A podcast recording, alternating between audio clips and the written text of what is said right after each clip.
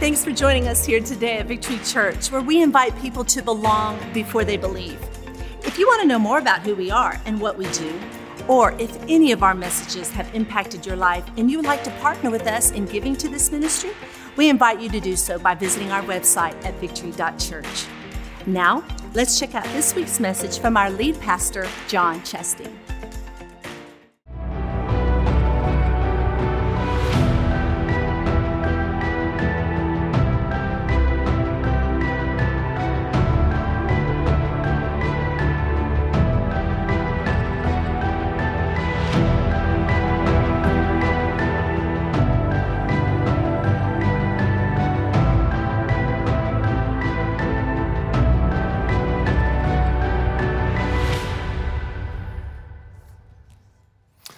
Hey, Victory Church, how are we doing this morning? Is everybody alive and well, doing well?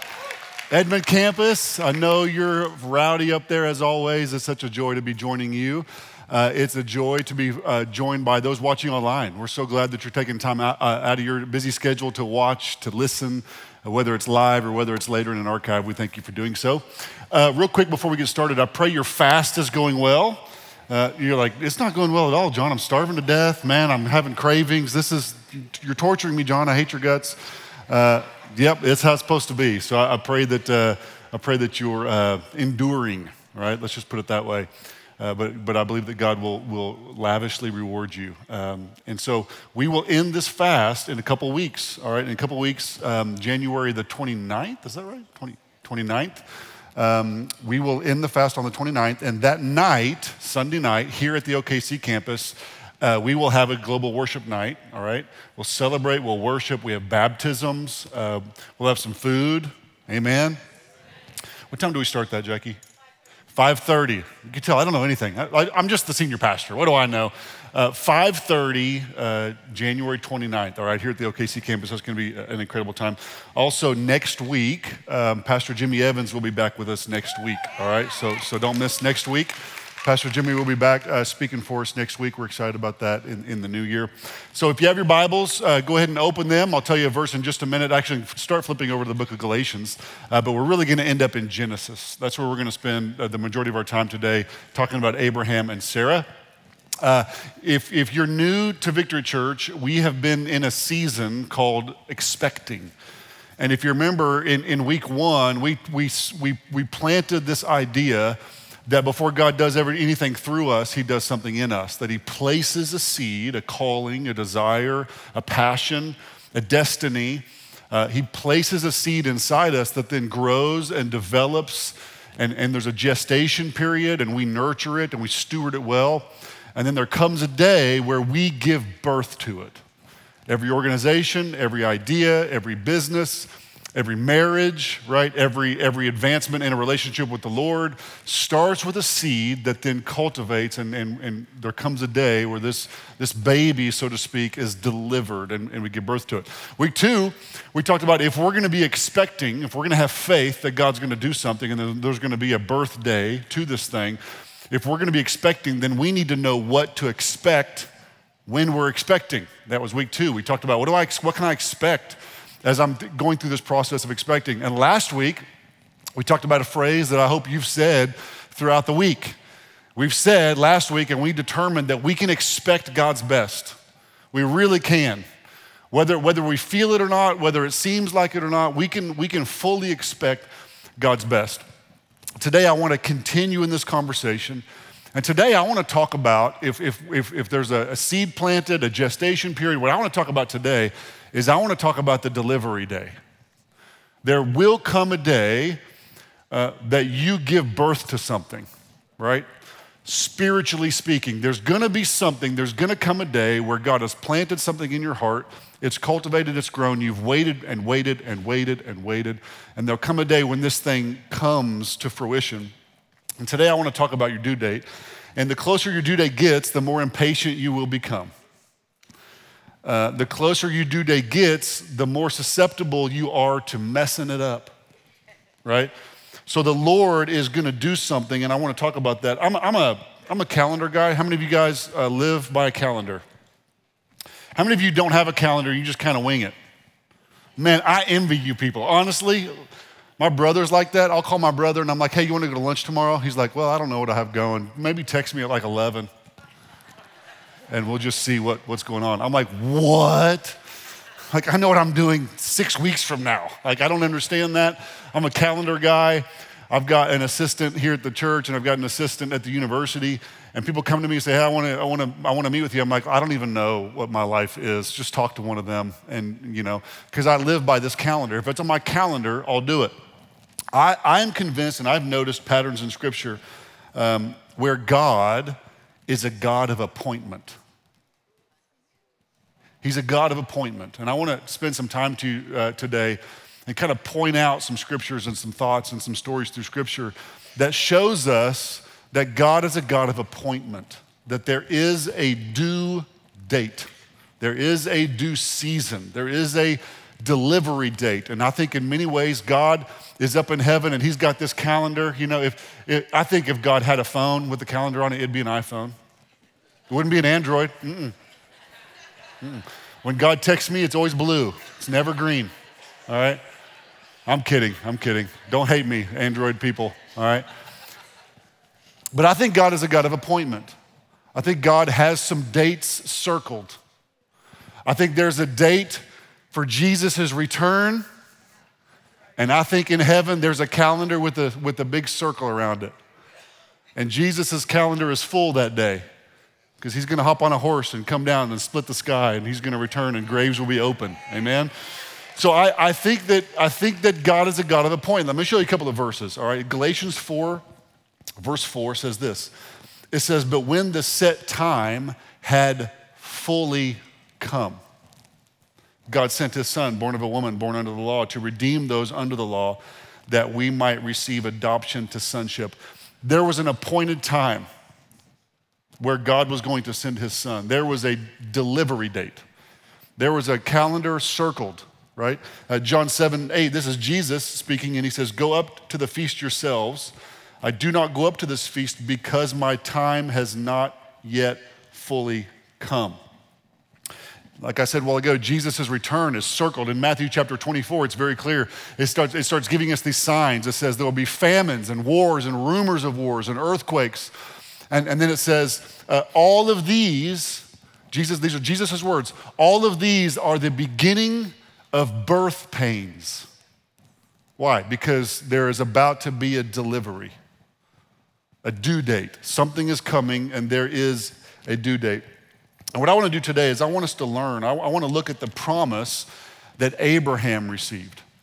Abraham received this promise that he would be the father of many nations. And God took him out and said, Look up at the stars and look at the sand on the seashore. And this will be, it will be impossible for you to number your descendants. And the seed was planted in Abraham, and he waited to see this thing come to fruition. And in many ways, he didn't. He never got to fully see it this side of heaven. But a seed was planted that was his to nurture and to cultivate and to steward. And the delivery date for him was something that he was going to have to wait for. Um, and he, he and Sarah made some mistakes along the way. And in many ways, stories in the Bible are for us to learn what to do and what not to do. All right, so I want to look at the story of Abraham and Sarah and see what we can learn from this. And when you came to this earth screaming from your mother's womb, uh, we call that a birthday. That was the day where you came into fullness, where the set time had fully come. And I remember these moments very well. If, you, if you're a parent, you remember these moments well when, when uh, you had waited and waited and waited and waited, and nine months and nine months and nine months and this many weeks and 38 weeks and 40 weeks and 36 weeks, 42 weeks, and then the, the day finally came. You had a due date, but it wasn't always the delivery date. There was a time where you were told it's going to be right around here, but you didn't know the day nor the hour. And there finally comes this moment, this delivery date. Um, and this is the day um, where we really come into the fullness. And there is an actual due date coming. And you should say amen right there. Like, come on, Jesus. We need this date to get here quick. Um, the, the, the challenge is that we have to learn patience and waiting, right? And so, the title of the message today, what I want to talk to you about is All in Due Time. All in Due Time. Um, there's moments in my life where I can remember delivery dates. And, and you could too if you really stopped and thought about it. You could go, I don't care if you're uh, 20 years old, 15 years old, 90 years old, you could probably boil down your life into five to 10 moments, pivotal moments where the phone rang, the conversation happened, the email came, the invitation came, where these are these moments, these delivery dates. I remember for me, one of my first spiritual delivery dates was, was in chapel at Southwestern Christian University, and I left my seat and I walked down to the altar and I broke. I broke. I had grown up a pastor's kid my whole life, but that was my delivery date. That was the date that God gripped my heart, and I began to have a relationship with Jesus, not through the coattails of my father or my mother, but for myself. That was a delivery date for me.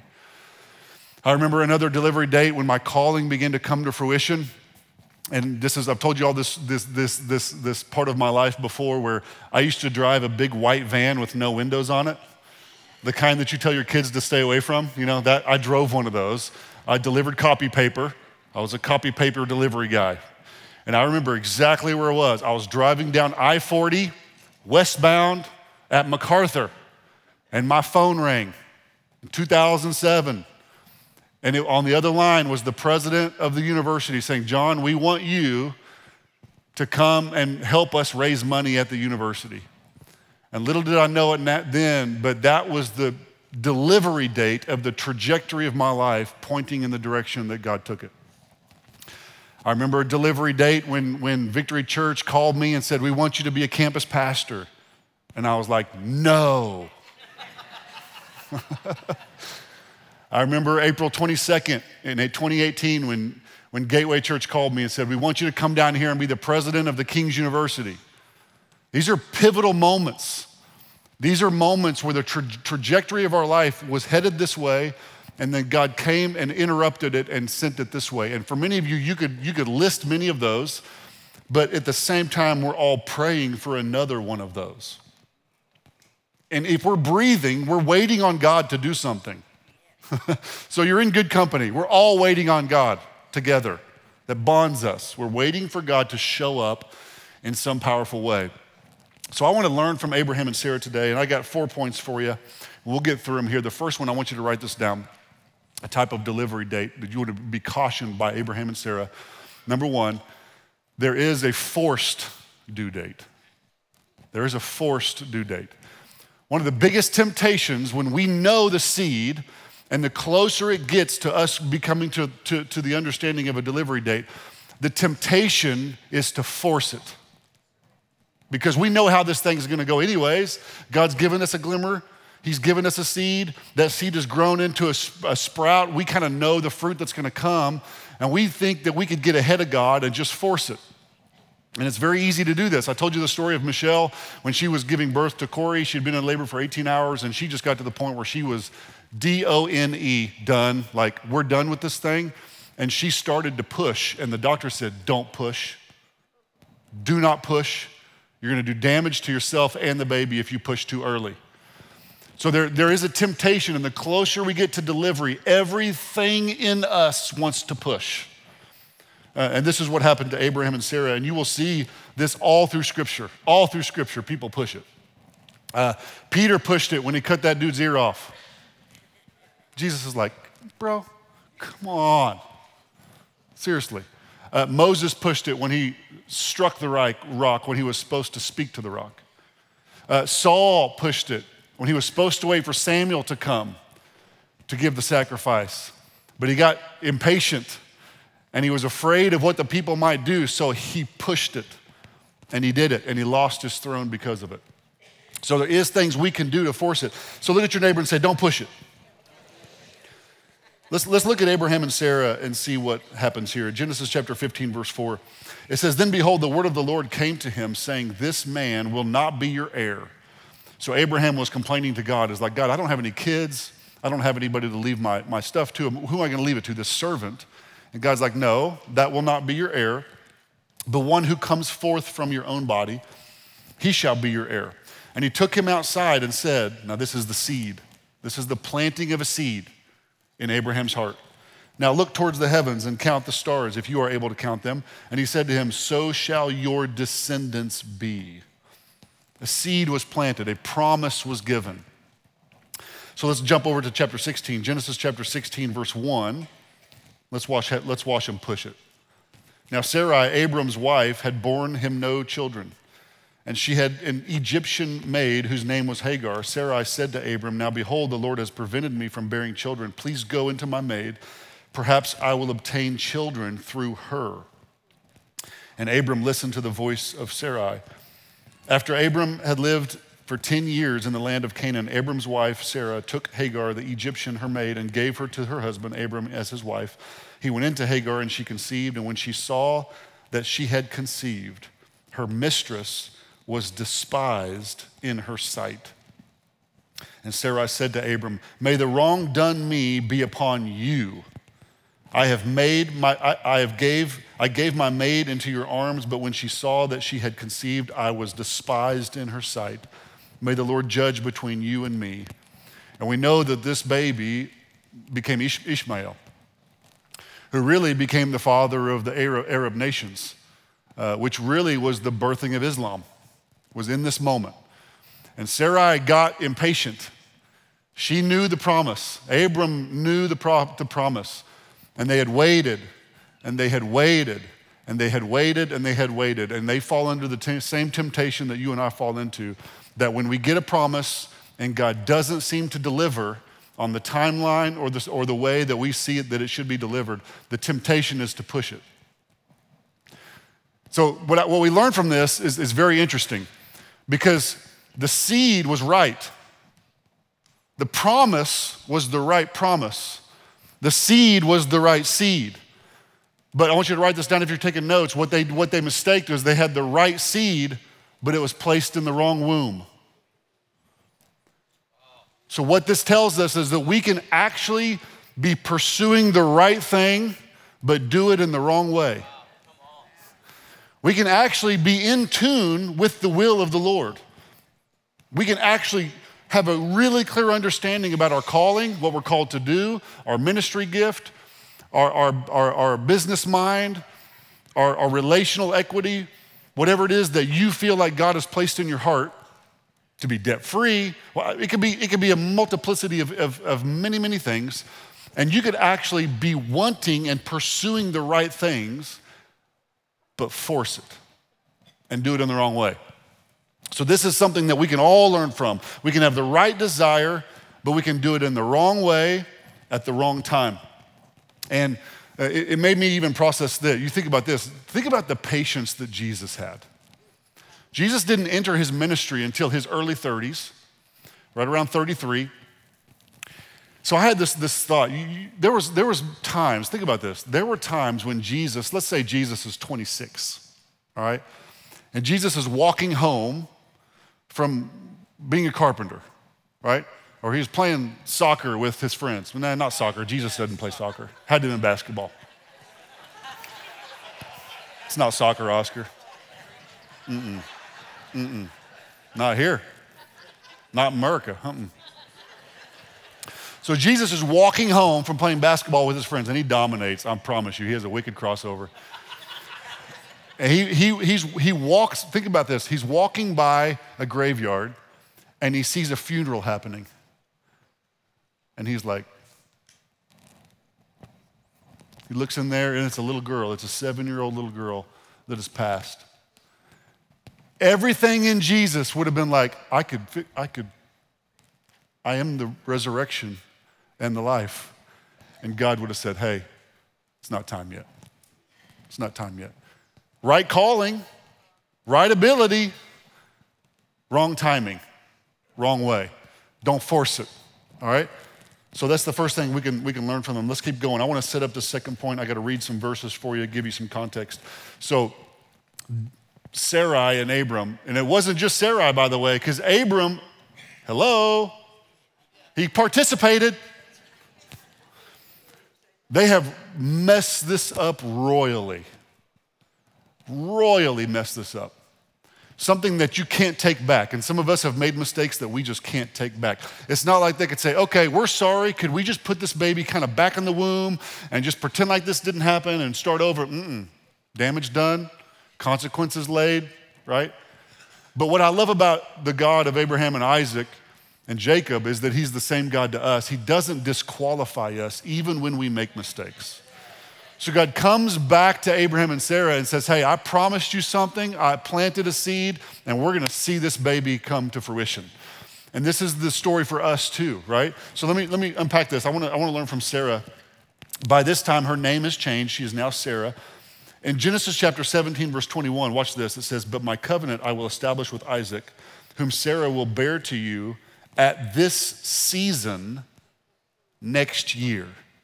So again, God is like, I don't know, you, you know, if, if you and I are going to go to lunch together and I make an iCal, a calendar, I'm going to send you the invite. And in the invite, it's going to say, you know, Swadley's Barbecue, 2 p.m. Friday. And you're like, cool, accept.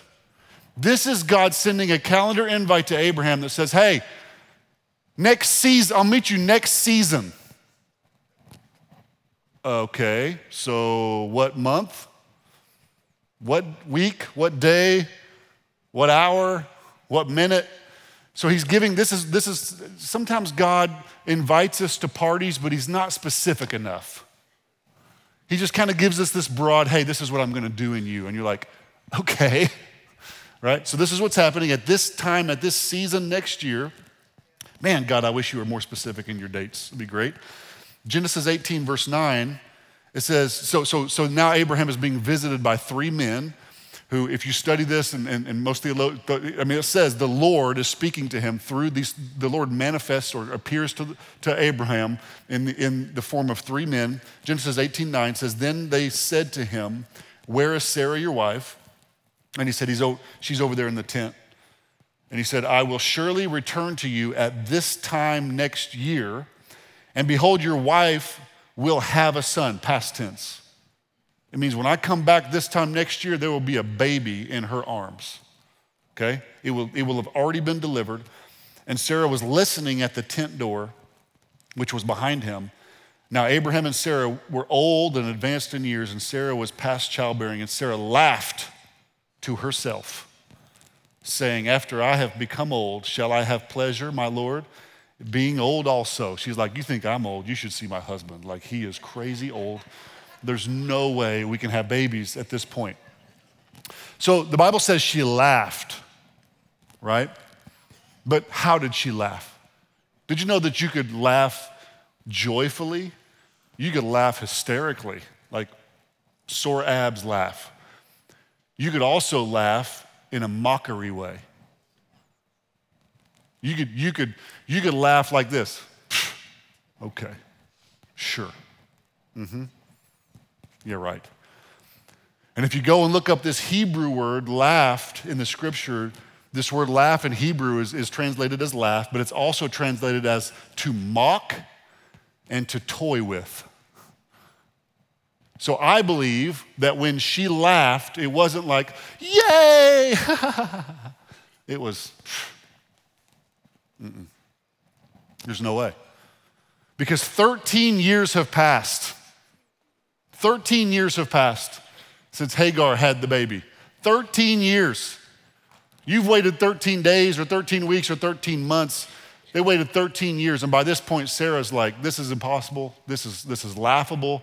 In fact, I mock this. And if you keep reading, it says this in verse 13. It says, And the Lord said to Abraham, Why did Sarah laugh, saying, Shall I indeed bear a child when I am so old? And this is the Lord's answer Is anything too difficult for the Lord?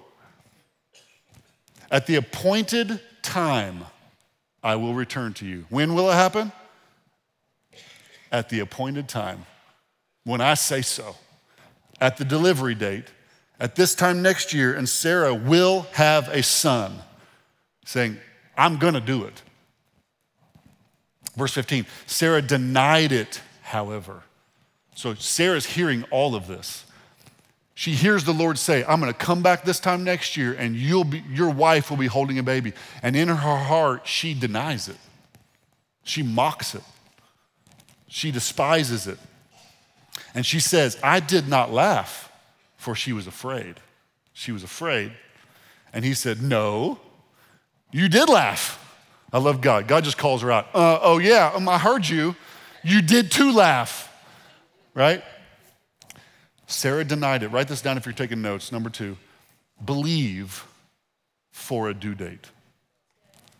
This is a quick one. We'll skirt through this pretty quickly, but you cannot be expecting but be laughing at the same time. It's impossible to laugh at the magnitude of what you believe God could do or will do and, and watch Him come through and deliver. We, we have to believe for it. We have to believe for it. So, so before God did, this is what I love about God, and I, I'm so passionate about this subject. So before, before God deals with her womb, He deals with her heart. Right? So God has come to, to, to deal with Sarah's heart. He's like, no, Sarah, you did laugh. And I want to know what part of you is doubting me so much that you, you mock my promises by laughing at it. So God will always come to deal with our hearts before he comes to deal with our wombs. And so God comes to Sarah and Abraham, Abraham and gives him this, um, kind, of, kind of gives them this estimate, right? It's an estimate. Hey, this time next year, this season next year, here's my estimate. And he gives Sarah this estimate, and her response is, Have you ever had a contractor give you an estimate? they give you an estimate, and you have to look at this estimate and either believe it or scoff at it. And I don't know about your contractor estimates, but when God gives you an estimate, don't laugh. Don't laugh. Don't laugh. Believe for it. Believe for it. So it, it's, it is impossible that while it is, it is possible that while Sarah was waiting on God, God was waiting on Sarah. All right, so number three, if you're taking notes, write this down. My duty in the due date. So if there's a due date, do I have a duty in when that due date comes? Do I, let me say it another way. Do I have a role to play? Do my actions impact the due date? All right, this is what I want to unpack. So, so Michelle was in labor for 18 hours, waited nine months. She was, Corey was past due, like past her due date. And you talk about when your patience starts to grow thin, is when you're past the due date, you're uncomfortable, so we go to the hospital. She's in labor for 18 hours. She's tempted to push. Um, the family, like me, my parents, my brother, my sister, all of their families are in the waiting room. Like we're those crazy people. They had lawn chairs and blankets and like we're staying all night. Like we'll just stay here all night. Corey didn't come till 3:30 in the morning. What frustrated us is we have waited on you for nine months. But here's what I realize is that we waited on the baby for nine months, but now the baby was waiting on Michelle. In, in, pregnancy, when you go into the delivery date, there's this thing called dilate. And the mom has to dilate to a certain size so the baby can pass through the birth canal. So think about this. We had waited on this kid for nine months, and now the baby's like, I'm waiting on you. Is it possible that you've waited on God for months and years and we're this close to the delivery date? And now God's like, I have a few things I would like to discuss with you first. Because I want you to be able to raise this baby. I want you to be ready for this baby. So before I deal with your womb, I'm going to deal with your heart. And this is what I see, and, and, and I, I love this verse. Now, this verse that I'm about to read to you, this is an end times verse. This is talking about end times, uh, but it does, again, shows us the character of God, a characteristic of God. 2 Peter 3 8 says, But do not let this one fact escape your notice, beloved, that with the Lord, one day is like a thousand years, and a thousand years is like a day. Now, watch verse 9. The Lord is not slow about his promise, as some count slowness but is patient toward you. He's not slow, he's being patient, waiting on you. There may be elements of our life where there is a due date circled in heaven, but God is so gracious and so loving and so kind that He would not bring delivery to something that we're not prepared to care for. So we can't just sit back and say, Well, I'm waiting on God. Mm, God just needs to hurry up, man. You know? But not believe that we don't have any part to play in this because there are elements throughout Scripture where we see God waiting on man. Jesus waited on Peter to step out of the boat. He walked on water when he took a step, right? God waited on Moses to stretch the staff. God didn't need Moses to stretch the staff over the Red Sea, okay? Let's just be clear. God could have been like, hey, Moses, just take a seat, bro. I got this. But God waited on Moses. Right? There was a duty, there was something, there was a role to play. God waited on Naaman to dip seven times in the Jordan River. Not six times, not five times, not four times, not three times. God waited on them to march around Jer- Jericho seven times. There was something, there is a duty, there is a responsibility. I, have never really told anybody this story. Michelle and I were talking about it the other night. There was, and I think enough time has passed that I can have these conversations. In 2009, all right, 2009, I'd been at Southwestern Christian for maybe a year, maybe two years. I was so green, so wet behind the ears, as they say. I had had a master's degree, I'd started a doctorate degree, and uh, there was a, a, change in the presidency coming up, and, and I had already, God had already planted this seed in my spirit that I'm going to be a president of a university. I was pursuing a doctorate degree in university administration. I knew that I knew that I knew that I was going to be a university president someday. And I wanted it. As, as young as I was, as, as green as I was, I was, I was so young, so immature. I wasn't, I was in my late 20s, all right? The chairman of the board takes me to lunch and he starts talking like it was possible that, that I could become the president. And I was like, this is it. The Lord has spoken. This is all it is. I know this is what it is. I know that I know that I know that I know that this is, this is what's going to happen. You know what I realized? I wasn't ready. Why? Because I hadn't stretched enough. I wasn't dilated enough to give birth to that baby yet. God was going to take me through a season of becoming a pastor to, to tenderize me, to tenderize my heart, to prepare me more, to mature me more. And I knew that I knew that I knew, and everything in me wanted to just force it. Let me be political. Let me go talk to the right people. I can make this happen. This is the temptation to force it. I wasn't ready. I didn't know it at the time. I was waiting on God, but turns out God was waiting on me.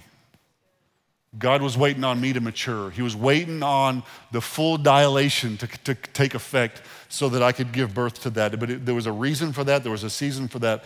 So while you're waiting on God to move, this is just a, a slight warning from your pastor. While you're waiting on God to move, you should be really intentional about asking yourself the question Is God waiting on me?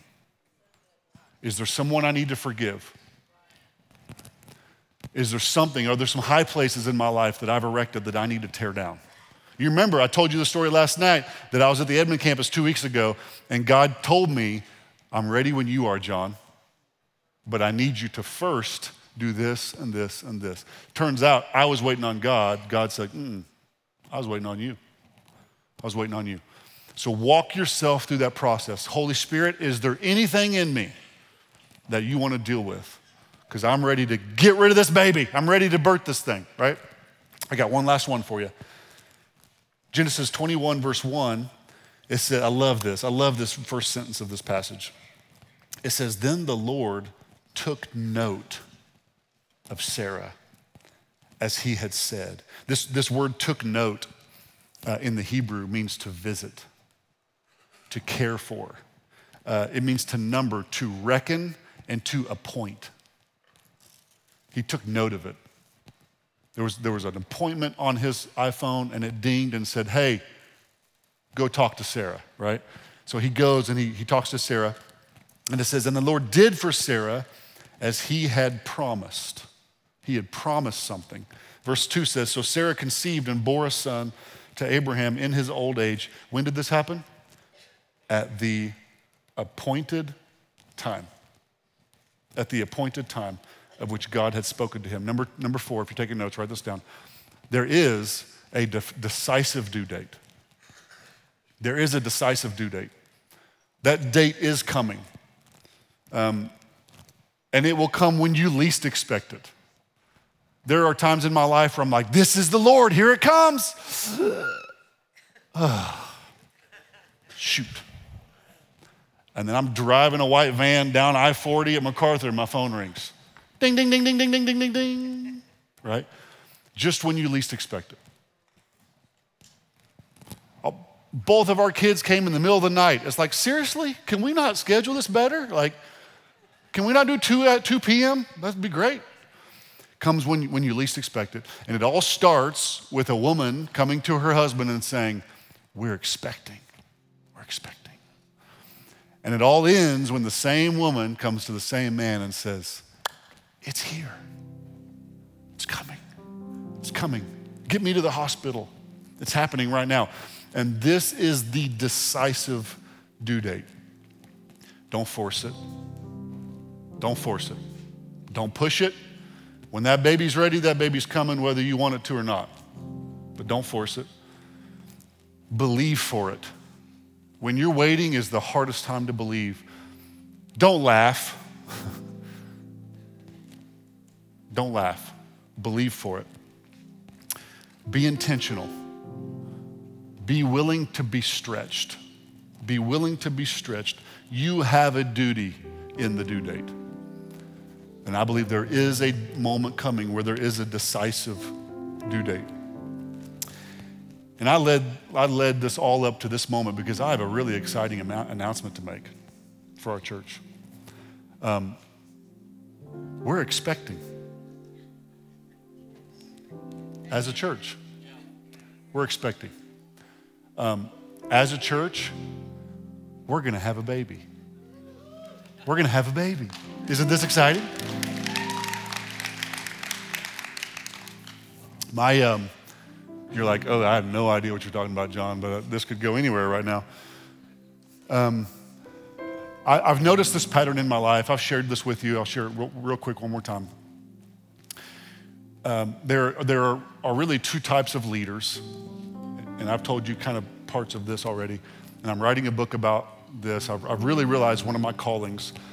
There are, there are leaders who, who launch, who start, they're entrepreneurial, they'll start businesses, they start nonprofits, they start departments, they start, they start, they grow, grow, grow.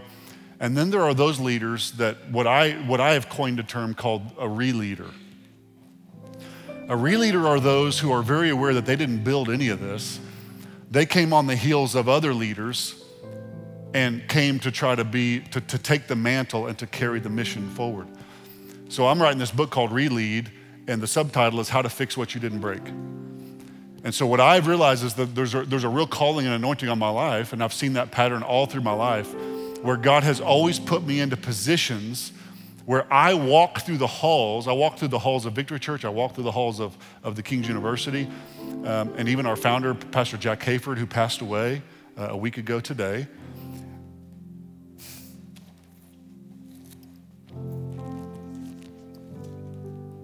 And, um, and I walk through the halls of, of these organizations and I look at these buildings and the one we're standing in at Edmond campus and I walk through the halls of the King's University and I'm well aware that I didn't build any of this. I didn't do any of this. I just have the privilege of picking up the pieces and, and carrying the mission and carrying the vision forward.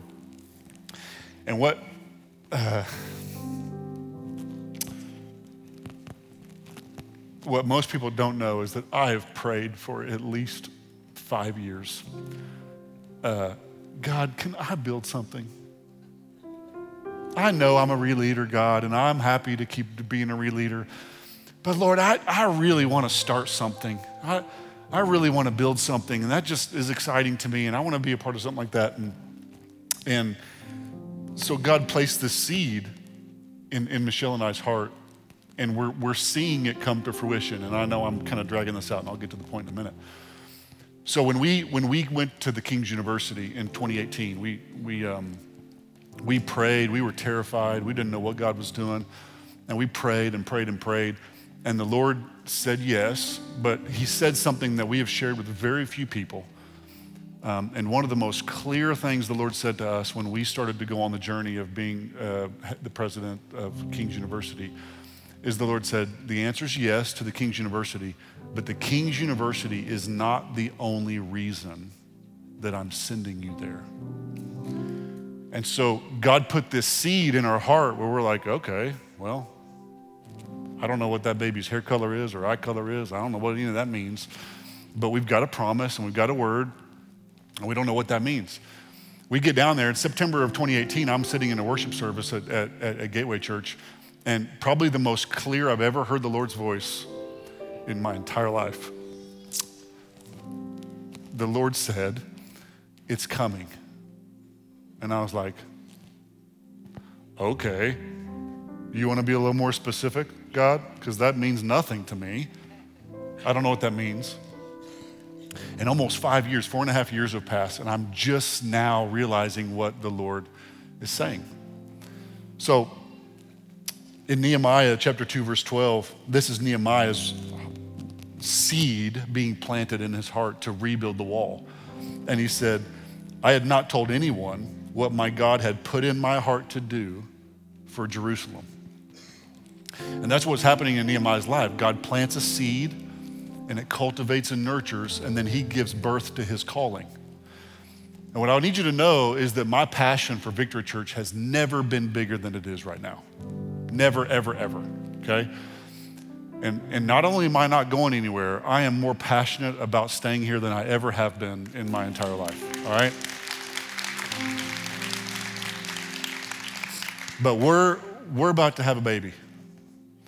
About a year ago, year and a half ago, there was a, a, a group of people in DFW. I've actually gave them shout outs several times on camera. There was a group of people that started calling Victory Church their home church and they would watch every week, and we just overwhelmed by how cool that was. That there was a, a group, a core team, a core p- group of people in DFW that were gathering every week and calling Victory Church their home church and literally having church online.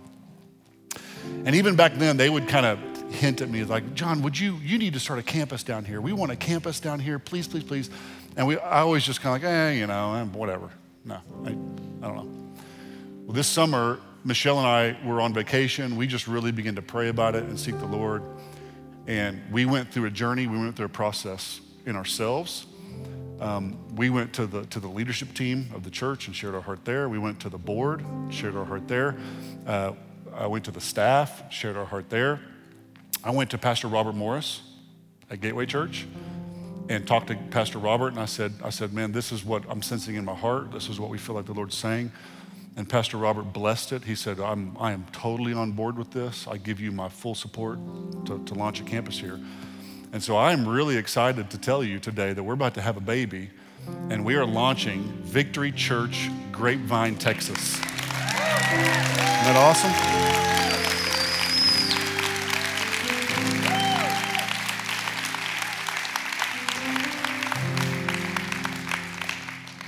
So we, we have been meeting with a core team for several weeks, not making any announcements, being very quiet, very, very private, um, and just kind of gathering as a core team, praying over this. And it is, it is just every week. Uh, we are gathering on Saturday nights at 4 p.m. And every week it just kind of adds and adds and adds with no announcements, with nothing, with nothing. Um, last night we had uh, around 75 people there last night. And um, and we are we are launching this thing. And now I want to I want to address a couple of things. All right. I know when when an announcement like this is made, um, we're all human, and our we all take thoughts through filtration systems in our head before we come to our conclusion. Right. So it's like a coffee pot. It goes through a filter, and then it's vanilla coffee or hazelnut coffee. Right. You have one of these filtration systems in your brain. The filtration system that most of us put that, that's in our brain that we take our thoughts through that come become actions and words, it's the filter called myself. And the first thing we do is we filtration, we filter circumstances through how is this going to impact me? and I know when I make an announcement like that, I, I just know. Everybody's first thought is, does that mean John's leaving us and we're going to be a video campus and Edmond campus? And I need you to, to, to know my heart. Well, first off, our number one core value as a church is we are kingdom minded first. First, more than anything else, we filter everything we do as a church through that filtration system. Not how it's going to affect me, how is this going to impact the kingdom? How could this impact the kingdom? And so I want you to know my heart. My heart is not for, for the OKC campus to be a video campus, all right? It's not for my heart for the Edmond campus to be a solely a video campus. Um, we're launching as a Saturday night service, okay, exclusively, Saturday night only. And for now, I will preach Saturday nights there and I will preach Sunday mornings here. There will come a day that, that we have cameras down there and we have uh, audio systems that we need and video systems that we need. We don't have those yet. So when that happens, what will happen? Well, every week would look different. There may be weeks I preach from here and stream everywhere. There may be weeks I preach from Edmond and stream everywhere. There may be weeks I preach from Grapevine and stream everywhere. I may preach from, from Grapevine Saturday night and come up here and preach Sunday morning. But you know what will never change? The Word of God will be delivered and the presence of God will be here. Okay? I, I have said since day one that we are not a church that's built on the talent of a few, but on the sacrifice of the many. And if this church is built around me, then I don't want to be any part of it. We will not build a church around one man, or it will fall around one man. All right? So, so my heart is in this. My commitment is in this. My commitment is in you. My commitment is to the Edmond campus, and my commitment is to the Grapevine Faith, I mean, to the Grapevine campus. All right? So, let me use the same analogy we've been using about. All right? So, every time you have a new baby coming into your family, you sit down with your current kids and you say, Guess what? We have a new baby coming. And your kids are like, Wait, what? Does that mean you're going to love me less? Does that mean you're not going to play with me as much? But for some reason, and every parent could say, can attest to this, whether you have one kid or 10 kids, I don't know how I could ever love something this much. And then another baby comes, and you're like, I don't love this one less so that I can love this one more somehow God just supernaturally gives me enough love that I love them both the same.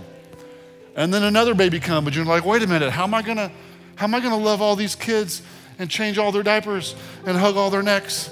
And for somehow God just supernaturally brings a grace with each kid, all right? So what I'm asking you to do is to be a part of this. Okay? You can be a part of a sibling coming into our family. Okay? So I'm asking you to pray. Pray about what part of this you could be. Maybe, maybe it's just prayer. Maybe God would call you to move to Grapevine, Texas. I don't know. Maybe you have friends in the DFW metro that you just can now shoot out to them and let them know. Um, come Monday morning, the website will be up. We'll have a, our website will say we have a Grapevine campus. Come this afternoon, Monday, you'll start seeing social media. You'll see a Grapevine, Victory Grapevine Facebook page, a Victory Grapevine Instagram page. Follow it, mention it, play some part in helping us give birth to this. And I'm excited. We are, we are expecting, we're expecting. We have something special happening at Victory Church. What God does here is special, and we'd be fools not to share it with other communities. God's going to do something great in the DFW metro area, and we get to be a part of that. Amen? Can we pray over this? Yes. Will you stand to your feet with me? Let's stand up.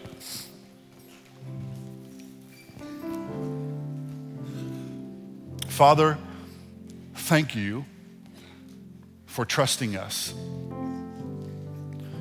We steward well and with radical generosity, Lord. It's one of our core values, and we want to steward this baby well.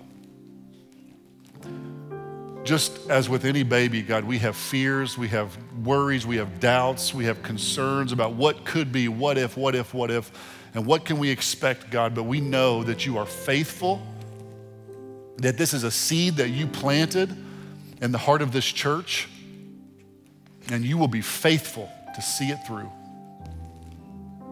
We thank you, God, for what you're doing in this house. God, would you bless this campus? God, would you do supernatural, above our wildest imagination, exceedingly and abundantly more than we could ever ask, hope, or imagine? Father, I pray that you would do the same thing at every campus we have. At the Edmond campus, we're dreaming at the Edmond campus. We are looking at blueprints for expansion and growth and buildings. God, we have a bigger vision than what we think our pocketbook allows for, but we're not going to laugh. We're not going to laugh. We believe, Lord. We believe that you are more than capable of meeting our every need according to your riches and glory. So, Father, have your way. We won't force it. We won't force it. But we believe our due date's coming, and we thank you for it. In Jesus' name, amen.